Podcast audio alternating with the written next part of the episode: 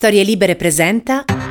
Buongiorno e ben trovati in questo nuovo appuntamento di Quarto Potere, martedì 21 novembre 2023, come sempre in voce Massimiliano Coccia e quest'oggi abbiamo una puntata speciale con uh, un ospite speciale, siamo felici uh, di uh, accogliere sulle nostre frequenze digitali Elisa Ercoli dell'associazione Differenza Donna. Abbiamo voluto questo approfondimento che andrete ad ascoltare proprio come seguito ideale alla rassegna stampa di ieri che ha eh, in qualche modo coinvolto tante, tanti di voi, ha suscitato molto dibattito intorno sia un po' alle considerazioni dei due editoriali, quelle di Arianna Farinelli e di Ginevra Lamberti, il primo rispettivamente su Repubblica il secondo su Domani e vogliamo cercare di eh, comprendere, andare un po' in profondità rispetto a questa settimana particolare perché ovviamente veniamo dal femminicidio numero 105, ma soprattutto una settimana in cui c'è un, dibattito strano, violento, altalenante intorno alla morte di Giulia Cecchettin. Per farlo appunto abbiamo interpellato Elisa Ercoli che ringraziamo. La prima domanda riguarda proprio Giulia Cecchettin. Abbiamo detto, Elisa, la vittima numero 105 dall'inizio dell'anno, un numero enorme. Ecco, voi come differenza donna, che clima avvertite nel paese e che condizione vi ritorna dai centri antiviolenza che gestite e dalla vostra rete di operatori sul eh, territorio? Giulia Cecchettin è la vittima di femminicidio numero 105 dall'inizio dell'anno, questo è un numero davvero enorme e il clima che avvertiamo nel nostro paese è un clima in cui ancora non c'è consapevolezza, ma purtroppo questa consapevolezza non è presente non solo all'interno della società civile, della cittadinanza, della popolazione, ma anche in chi fa parte della rete antiviolenza come centri antiviolenza mm, e come 1522 numero nazionale antiviolenza e stalking che gestiamo come differenza donna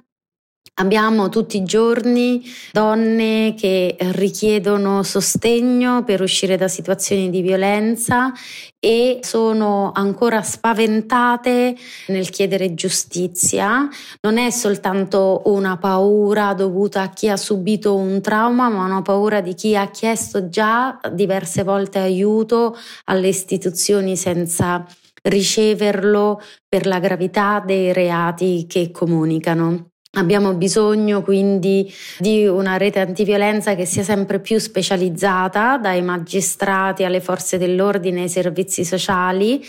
e eh, una formazione che non sia soltanto l'acquisizione di norme tecniche, ma soprattutto un cambio radicale di mentalità. Infatti i pregiudizi e gli stereotipi patriarcali sono quelli che anche nella magistratura, nelle forze dell'ordine, nei servizi sociali, impediscono un riconoscimento della gravità della violenza così come è stata indicata all'interno della Convenzione di Istanbul che ci dice a chiare lettere che la violenza maschile contro le donne è sistemica, che non è un problema privato ma è un problema pubblico e che l'Italia e la sua rete antiviolenza e tutte le sue istituzioni hanno l'obbligo di protezione delle donne, delle bambine e dei bambini in uscita dalla violenza senza se e senza ma, così come abbiamo l'obbligo di perseguire chi compie reati di genere, ma che invece oggi noi vediamo nei tribunali con la legge Cartabia e con la giustizia riparativa diventare sempre più una non realizzazione, la persecuzione, ma una continua richiesta alle donne di mediare e quindi di trovare una soluzione bonaria. Ecco, l'abbiamo visto anche ieri nella nostra rassegna stampa, lo continuiamo un po' a segnalare sui social, in generale il panorama mediatico ci ha spinto addirittura alla par condicio anche per il femminicidio. Si parte dall'emozione generale, c'è un picco, eh, in questo caso per Giulia Cecchettin, e si arriva poi al giustificazionismo, agli schemi di difesa per i presunti assassini. Ecco, Elisa, tu a cosa imputi questa deriva? È figlia un po' del momento culturale, figlia di una retorica più profonda? Ecco, cosa ne pensi?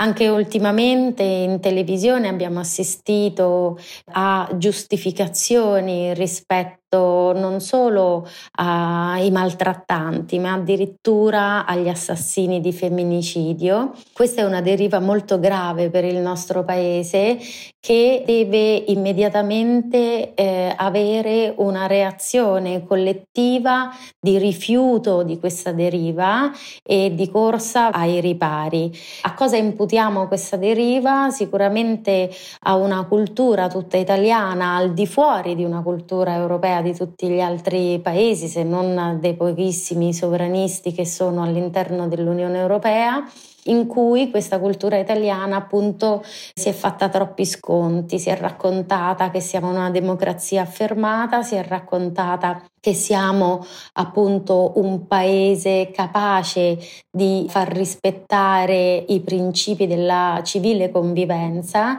e invece appunto siamo arrivati ad un punto in cui la deriva è proprio rappresentata da un non riconoscere più gravi violazioni dei diritti umani e dal giustificare le violazioni dei diritti umani in una totale confusione culturale di civiltà e di diritti. Questo lo imputiamo a una democrazia che si è allontanata da una democrazia sostanziale e che è diventata sempre più formale e che come sappiamo infatti l'Italia ha delle leggi importantissime per il contrasto alla violenza maschile contro le donne, ma la nostra criticità come Paese Italia è proprio nell'implementazione di queste norme e non vengono applicate proprio perché chi ha il potere di poterle applicare ha invece stereotipi e pregiudizi patriarcali che impediscono di riconoscere la violenza. In pratica cosa succede? Che quelle che sono affermazioni di principio e di diritto all'interno delle norme non vengono riconosciute quando queste diventano fatti di vita reale all'interno del nostro paese. Le donne chiedono aiuto ma non vengono ascoltate, le donne vengono responsabilizzate per la violenza che subiscono, gli uomini vengono sollevati dalle responsabilità. Ecco, continuando in questo modo non c'è più democrazia, ma c'è una grande confusione e un paese che sta permettendo una deriva di continue giornaliere violazioni dei diritti umani delle donne, delle bambine e dei bambini in contraddizione a tutto il nostro sistema normativo, ma direi anche valoriale a partire da quello che è scritto nell'articolo 3 della nostra Costituzione. Si è scatenato un grande dibattito, come sempre capita, intorno a questi momenti storici, soprattutto su quanto le istituzioni stanno facendo, su quanto hanno fatto, su quello che dovrebbero fare. Ecco, a tuo avviso i provvedimenti intrapresi in sede legislativa dal governo Meloni rispondono a una domanda di sicurezza e tutela delle donne e se non rispondono cosa manca per essere completi e complessivi?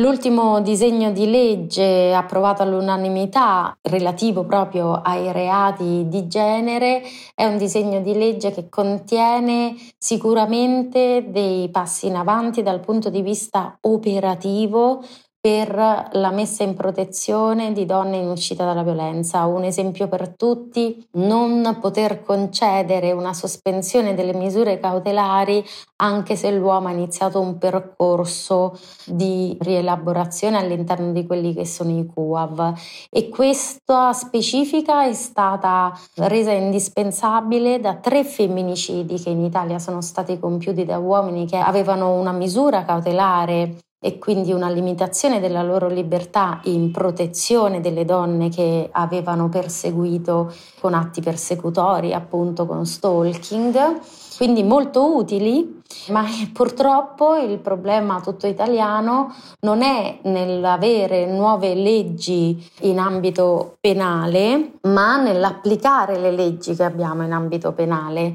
E come dicevo anche precedentemente, come ripetiamo tutti i giorni, l'Italia è stata condannata più volte dalla Corte europea dei diritti umani e da altri organi di controllo, ad esempio della SIDAO o comunque il Comitato Grevio, proprio perché non applichiamo la prevenzione, la protezione e la persecuzione per quello che è scritto nella Convenzione di Istanbul, abbiamo ancora un approccio sessista e misogino e quindi non riusciamo ad applicare neanche le norme che sono a nostra disposizione a causa di operatori di giustizia e operatrici di giustizia che banalizzano la gravità della violenza, non proteggono le donne, le bambine e i bambini, ma li mettono in situazione di rivittimizzarli, di una vittimizzazione secondaria, cioè il non credere che loro stanno vivendo una situazione di violenza e ne esporle di nuovo a una situazione di violenza. In particolare Differenza Donna ha fatto ricorso diverse volte alla Corte europea dei diritti umani e sempre l'Italia è stata condannata appunto per sentenze sessiste. Quindi la risposta a questa domanda è i provvedimenti intrapresi in sede legislativa da questo governo rispondono a delle esigenze per garantire maggiore protezione e tutela delle donne in uscita dalla violenza, ma il vero problema italiano è culturale e finché non cambieremo la cultura di questo paese per decostruire stereotipi e pregiudizi patriarcali, noi non riusciremo ad ottenere l'applicazione piena della normativa che abbiamo ottenuto in tutti questi 30-40 anni di lotta, ma vedremo continuare la banalizzazione della violenza e soprattutto lo spostamento sulle donne della responsabilità della violenza che invece subiscono e per la quale, ripeto, come Stato italiano abbiamo obbligo di protezione derivante direttamente dalla ratifica della Convenzione di Istanbul.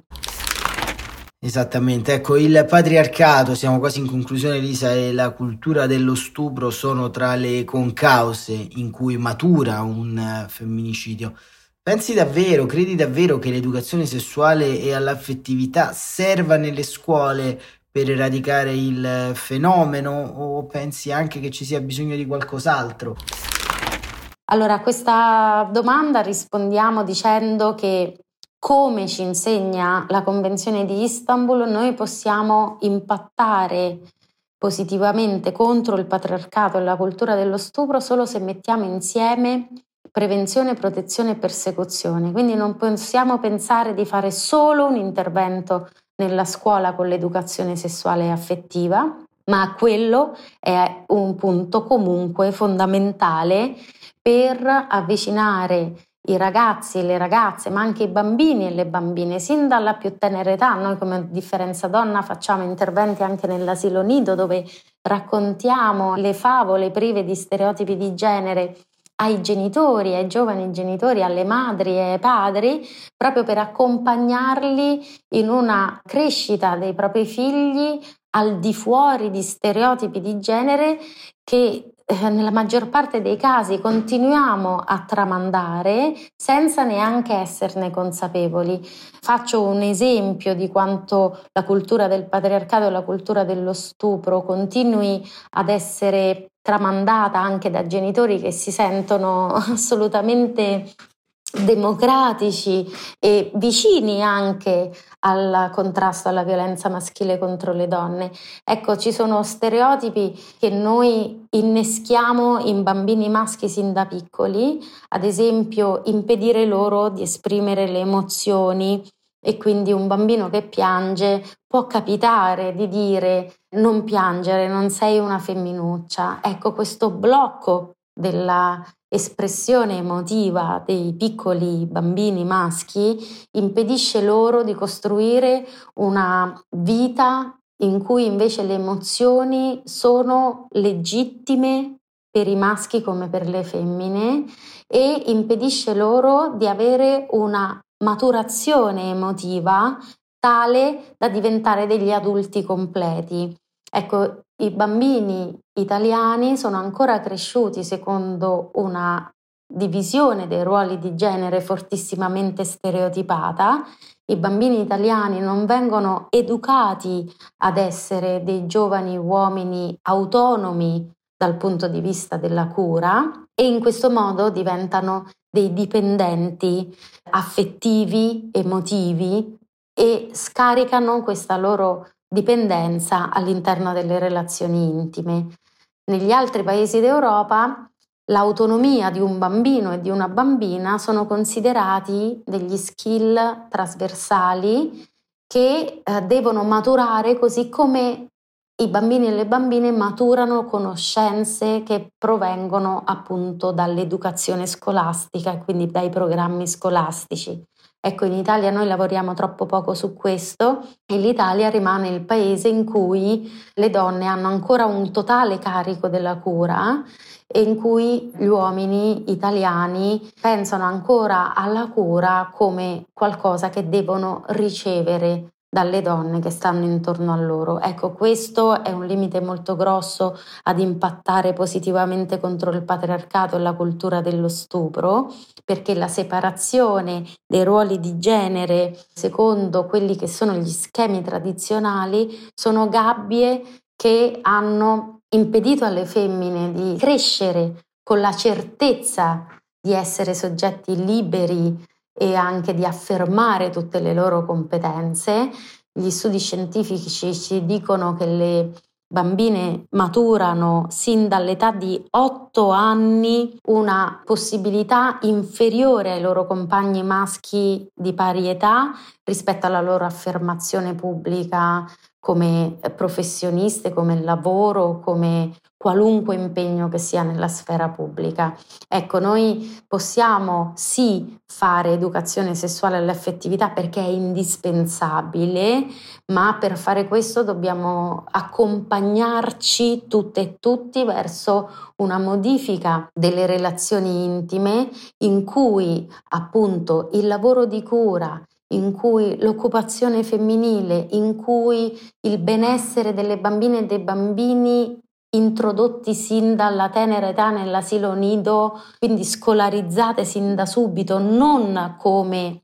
sacrificio dei bambini, ma come opportunità che è spiegata dalle nostre ricerche scientifiche e che ci dice che bambine e bambini che andranno all'asilo nido saranno bambine e bambini che avranno una socialità più facile, che saranno più portati ad affermarsi professionalmente e saranno più forti nella loro identità. Invece noi abbiamo come italiane e italiani ancora un atteggiamento appunto di sensi di colpa rispetto all'introduzione delle bambine e dei bambini nell'asilo nido e questo fa sì che la richiesta di aumento di posti in asilo nido sia meno forte di quello che invece dovremmo avere. Quindi per sconfiggere il patriarcato e la cultura dello stupro noi dobbiamo mettere insieme i tre assi, ma ogni asse non prevede una sola azione, ad esempio indispensabile per la prevenzione, oltre all'educazione sessuale e all'effettività nelle scuole, servono delle campagne, così come abbiamo fatto le campagne contro il fumo per tantissimi anni, per cui se mio padre e mia madre potevano fumare all'interno di un'automobile dove c'eravamo anche noi bambine, io e mia sorella, e non pensare che questo fosse un grave danno per i propri figli, nello stesso modo noi dobbiamo accompagnare gli uomini, le donne, le nuove generazioni e tutti gli altri a comprendere che nelle relazioni intime non è possibile creare una disparità di potere in cui c'è qualcuno che può agire la violenza. Dobbiamo accompagnare le donne e gli uomini del nostro paese, noi donne e gli uomini del nostro paese, a comprendere quanto le relazioni siano positive solo se c'è una reciprocità e del rispetto, dobbiamo assolutamente accompagnarci in una modifica delle relazioni intime che impedisca quello che ancora oggi avviene, cioè che ragazze e ragazzi di 15 anni, di 14 anni abbiano uno schema dell'amore che prevede ancora limitazione della libertà personale delle ragazze e affermazione di potere sulla vita delle ragazze da parte del loro ragazzo. Ecco, questo è davvero impossibile. Per accompagnarci a tutto questo, grandi campagne continue, tanta educazione sessuale all'effettività, ma io direi che oltre a questo serve anche un grande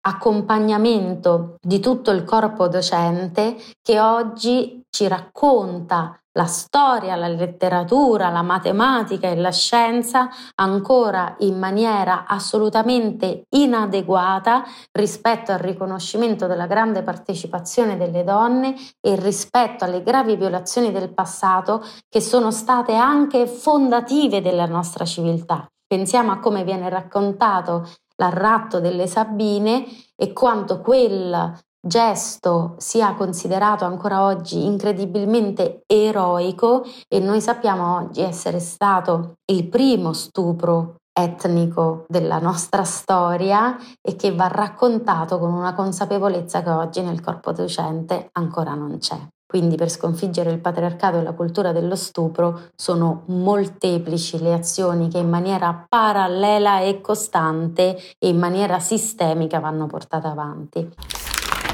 È una richiesta chiaramente di consapevolezza da parte del mondo maschile che però purtroppo, come vediamo, stenta ad arrivare. Gli uomini, perdonami la metafora calcistica, ma continuano a mandare la palla in tribuna e danno la colpa generalmente all'arbitro. Ecco quanto anche un po' la mentalità maschilista, patriarcale ha permeato anche quella femminile a tuo avviso, perché c'è anche un uh, tema di accettazione ogni tanto anche nel dibattito pubblico sentiamo donne che danno ragione agli uomini sulla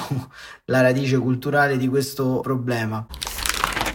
Abbiamo sentito proprio in questi giorni a Domenica Inn la dottoressa Matone dire che dietro a un uomo maltrattante c'è sempre una madre non normale. Riteniamo gravissime queste dichiarazioni, riteniamo che come al solito appunto anche una donna che ha avuto incarichi istituzionali e continua ad avere incarichi istituzionali prende una posizione a giustificare i maltrattanti a spostare sulle donne vittime di violenza la responsabilità di questo grave reato. Anche l'Istat ci dice chiaramente che sia le donne che gli uomini sono portatrici di patriarcato e di stereotipi di genere. La maggioranza delle donne e degli uomini italiani pensa che se una donna vuole evitare una violenza è nelle condizioni di poterlo fare. La cultura patriarcale è di tutti, i danni del patriarcato li subiscono le donne e sono agiti dagli uomini. Quindi abbiamo due livelli molto diversi in cui anche noi donne dobbiamo assolutamente lavorare contro stereotipi e pregiudizi patriarcali e non possiamo più permettere né a uomini né a donne di poter spostare solo sulle madri la responsabilità della violenza e inoltre vogliamo chiarire in maniera molto netta che la violenza maschile contro le donne e il patriarcato sono una questione pubblica, non privata. Quindi le famiglie possono contribuire ed essere dei genitori più consapevoli per contrastare queste culture del patriarcato e dello stupro, ma la violenza maschile viene appresa in un ambito pubblico. Quindi non possiamo limitare alle famiglie la responsabilità del passaggio e della trasmissione della cultura patriarcale, ma dobbiamo assolutamente ricordarci che questa è una cultura pubblica. Il problema non è soltanto chi la agisce, il problema è anche chi è intorno a chi la agisce e quindi questa mentalità maschilista, sapendo che è sia nelle donne che negli uomini, ma agita dagli uomini contro le donne, deve sempre più essere prevenuta con azioni di prevenzione culturale, ma assolutamente condannata come responsabilità maschile e assolutamente non coinvolte le donne in questa responsabilità. È un diritto delle vittime di reato non subire una vittimizzazione secondaria e ottenere giustizia, cosa che nel nostro paese è ancora un percorso pieno di ostacoli per cui solo i centri antiviolenza possono davvero accompagnare le donne a uscire da una visione patriarcale di ciò che hanno subito, liberarsi da questa visione, riprendere e riacquisire una propria autodeterminazione nel momento in cui si conoscono i diritti e le scelte che si possono intraprendere e nel momento in cui vengono fatte anche rappresentate quali sono le alternative sostenibili per una donna in uscita dalla violenza. Ecco, lì la donna può decidere di scegliere di uscire da una situazione di violenza, ma appunto tutte e tutti dobbiamo contribuire per un cambio di cultura e dobbiamo sapere che questa cultura patriarcale ha radici sin da quando noi percepiamo la differenza di genere all'interno di una gravidanza. Ecco, già lì possiamo trasmettere degli stereotipi e dei pregiudizi patriarcali e quindi noi dobbiamo assolutamente influenzare culturalmente questo paese che è rimasto indietro in maniera davvero enorme sino a giustificare ancora dei reati così gravi come il femminicidio.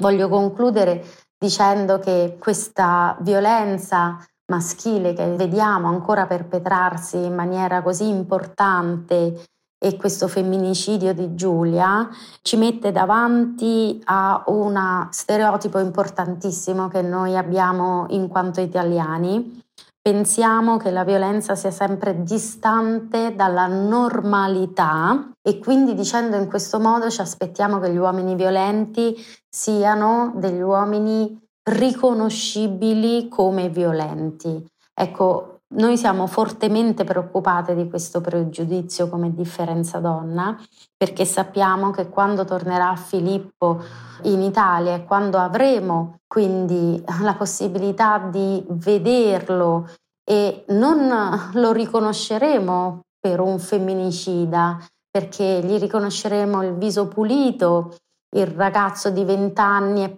poco più eh, che potrebbe essere uno dei nostri figli, per noi è ancora troppo difficile pensare che lui sia un femminicida che deve rispondere ad un grave reato di omicidio contro una giovanissima donna. Ecco, prepariamoci perché certo l'impatto sarà molto forte, ma noi mai e poi mai dovremo giustificare un uomo, anche un giovane uomo, che ha compiuto un gesto così grave come un omicidio contro una donna, perché semplicemente non riconosciamo il suo volto come un volto mostruoso. Gli uomini violenti non sono mostri. Un uomo su tre in Italia agisce violenza all'interno delle relazioni intime questo ce lo dice l'Istat. Eh? L'Istat ci dice una donna su tre subisce violenza. Iniziamo a dire un uomo su tre agisce violenza in Italia. Questo significa che la violenza maschile contro le donne è molto diffusa. Questo significa che dobbiamo correre ai ripari perché le nuove generazioni possano davvero liberarsi di questo incredibile reato dovuto a una cultura patriarcale che ancora giustifica la violenza contro le donne.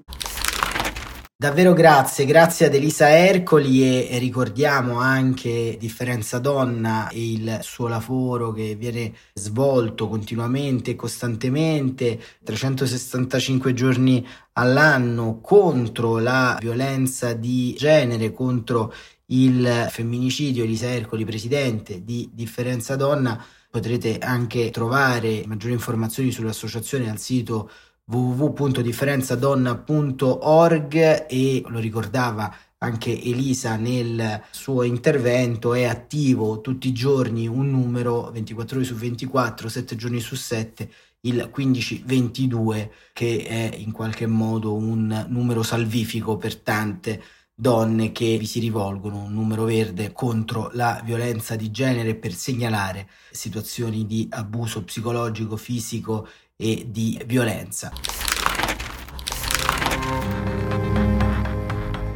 Per oggi è tutto, Quarto Potere ha cercato di coniugare come sempre anche una capacità di servizio pubblico e di servizio per tutte e tutti in questo momento di dibattito molto feroce, crediamo insomma che i podcast servano anche a questo. Quarto Potere torna domani mattina, come sempre alle 7.45. Grazie davvero per essere stati con noi. Buon proseguimento di giornata a tutte e a tutti.